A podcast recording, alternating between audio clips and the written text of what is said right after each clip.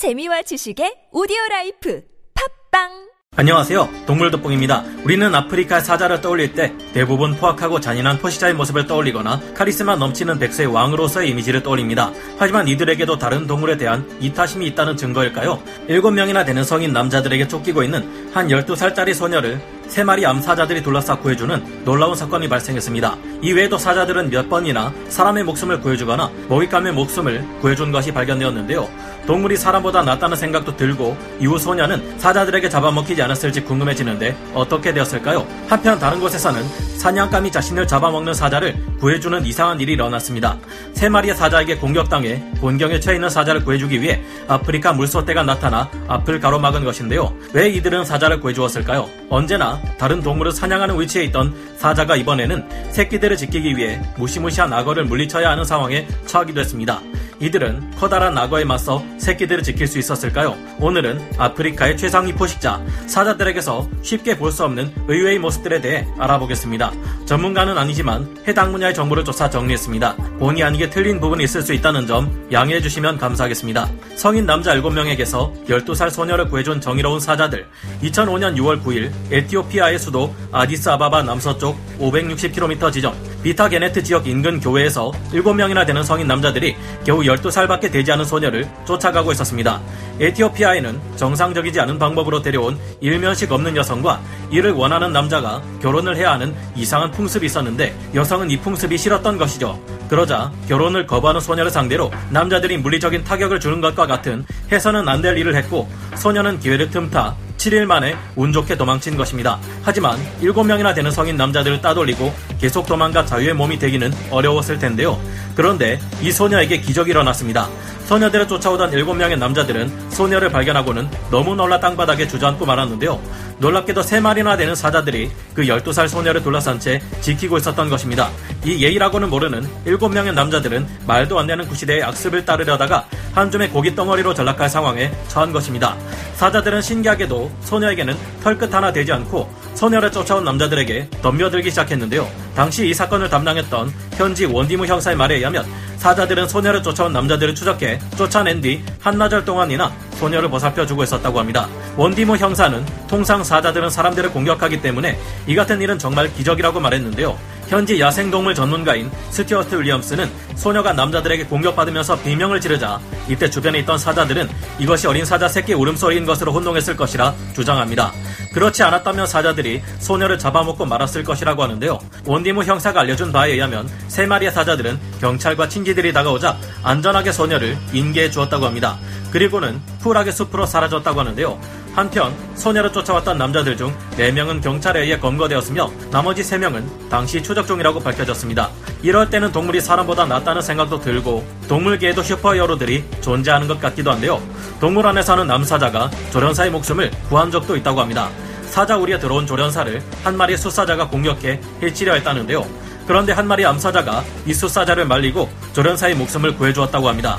이외에도 암사자가 자신들과 전혀 다른 동물인 사마겨울을 구해준 적도 있습니다.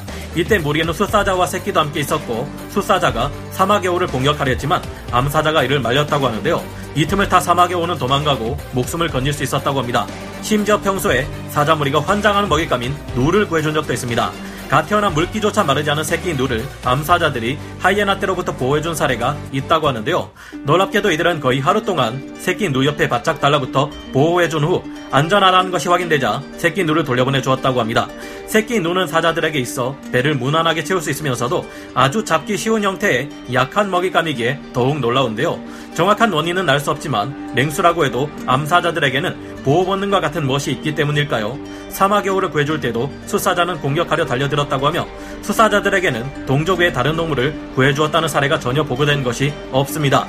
에티오피아에서 소녀를 구해준 사자들이 어떤 개체들이었는지는 알려지지 않았지만 이런 점을 고려해 봤을 때 소녀를 구해준 사자들은 암사자들일 것 같다는 생각이 듭니다. 죽을 위기에 처한 수사자를 구해준 아프리카 물소물이 한편 다른 곳에서는 사자들의 주요 먹잇감이랄 수 있는 커다란 아프리카 물소들이 죽을 위기에 처한 수사자 한 마리를 구해주는 신기한 사건이 발생했습니다. 남아프리카 공화국에 있는 크루거 야생 국립공원에서는 한 마리의 수사자가 동료 수사자들에게 무자비한 공격을 받고 있었는데요. 거대한 세 마리의 수사자가 다른 한 마리의 수사자를 죽일 듯 공격해댔고 이미 많은 피해를 입은 한 마리의 수사자는 목숨을 위협받고 있는 상황이었습니다. 이 사자의 얼굴과 몸 곳곳에는 크고 작은 상처들이 즐비했고 털은 피로 얼룩져 붉게 변해 있었는데요. 급기야 공격하는 세 마리 수사자 중 한 마리가 다친 수사자의 목을 물었고 피해자는 얼마 못 가 죽음을 맞이할 상황에 처해 있었습니다. 하염없이 동료에게 물려 안타까운 울음소리만을 내고 있는 수사자. 다른 한 마리의 수사자마저 다가와 꼼짝할 수 없는 사자의 뒷다리를 물어뜯고 있는데요. 하지만 공격당하는 수사자는 쉽게 생을 포기하지 않고 다시 일어서 반격에 나섭니다. 하지만 이미 발걸음조차 비틀비틀 거리는 것이 살아남기 어려워 보이는데요. 그런데 이들의 오른쪽 약 30m 지점이 있던 곳에서 무언가 거대하고 시커먼 존재들이 다가옵니다.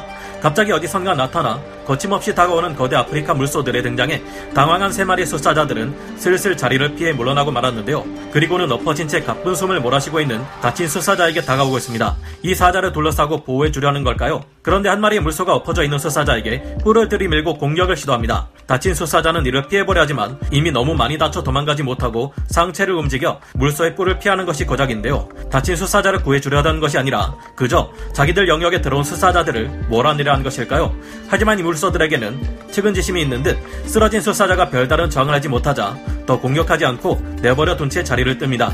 진짜로 사자를 구해주려던 것은 아닌 듯 하지만 어쨌거나 결과적으로는 이 사자의 목숨을 구해주게 되었는데요. 아까 다친 사자를 공격하던 수사자들 중 한 마리가 다시 돌아와 어슬렁거리지만 물소들에게 공격받을 것이 염려되었는지 이내 그 자리를 뜹니다. 가끔 다른 동물을 구해주기도 하는 암사자와 달리 수사자를 살려줄 경우 훗날 다시 물소들을 사냥을 할 텐데 물소들이 이것을 알고도 사자를 구해주는 바보들은 아니었던 것 같은데요. 안타깝지만 이날 혼자 남겨진 다친 수사자는 스스로 회복하지 못하고 약 일주일 후 그 지역에서 죽은 채 발견되었다고 합니다. 새끼 사자를 잡아먹으려는 악어와 암사자 세 마리의 싸움 아프리카 공화국의 보츠와나 두바, 플레인스 사파리 공원에서 쉽게 볼 수 없는 세 마리 암사자와 나일악어 한 마리의 목숨을 건 대결이 벌어졌습니다. 사자 무리가 물소 한 마리를 막 사냥했을 무렵 웅덩이로부터 커다란 위협이 새끼 사자들을 향해 다가오고 있었습니다.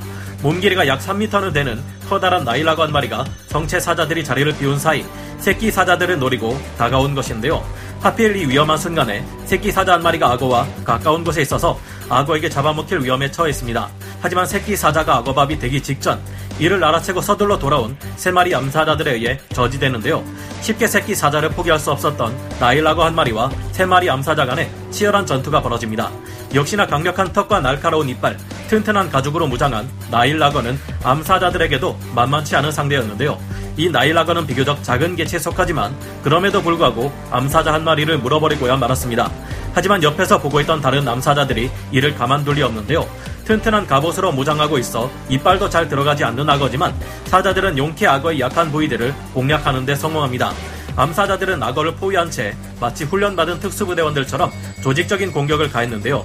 전황이 사자들에게 유리하게 기울었는데도 나일라거의 투지는 굉장했습니다. 끝까지 물러나지 않고 암사자들의 맹공에 맞서 턱을 사납게 움직여가며 반격을 멈추지 않았는데요. 하지만 아직 이 정도 크기의 악어가 세 마리 암사자의 공격을 이겨내는 것은 불가능했습니다. 조직적으로 악어의 다리나 턱 밑과 같은 약한 부위를 공략해 대는 암사자들의 집요한 공격에 그만 나일 악어는 그 자리에서 숨을 거두고 말았는데요. 암사자들과 나일 악어의 전투는 약 15분 이상 계속되었고 암사자들의 승리 끝에 새끼 사자들은 아무 희생 없이 잘 살아남을 수 있었다고 합니다. 야생에서 다른 포식자들을 겁낼 필요가 없는 사자들도 이처럼 잡아먹힐 위험이 있는 것을 보면 역시나 야생에서의 삶은 험난하기 그지없다는 것을 새삼 느낍니다. 야생의 사자들이 다른 동물과 함께 우리 인간까지 구해주는 것을 보면 정말 신기하지만 이 같은 사례는 굉장히 이례적이고 특이한 사례라는 것을 분명히 말씀드려야 할 것 같은데요. 혹시나 이런 이야기를 듣고 암사자니까 괜찮겠지 하고 함부로 다가가다가는 정말 큰일 날 수 있습니다. 같은 사람에게 공격받는 소녀를 사자가 구해준 사례를 보면 같은 인간으로서 사자들에게 부끄러워집니다. 원치 않는 결혼으로 맺어진 부부 사이가 좋을 리 없고 그런 가정이 행복할 리 없으며 그런 가정에서 태어난 아이가 올바른 도덕심을 가지고 타인과 협력하며 살아갈 가능성은 낮다고 보아야겠죠. 우리 인간과 동물들 모두에게 행복한 가정은 세상의 출발점이자 미래 세대의 근간이므로 절대로 이 과정에 강요는 없어야 한다고 생각합니다. 여러분은 어떻게 생각하시나요? 오늘 동물 돋보기 여기서 마치고요. 다음 시간에 다시 돌아오겠습니다. 감사합니다. 영상을 재밌게 보셨다면 구독, 좋아요, 알림 설정 부탁드리겠습니다.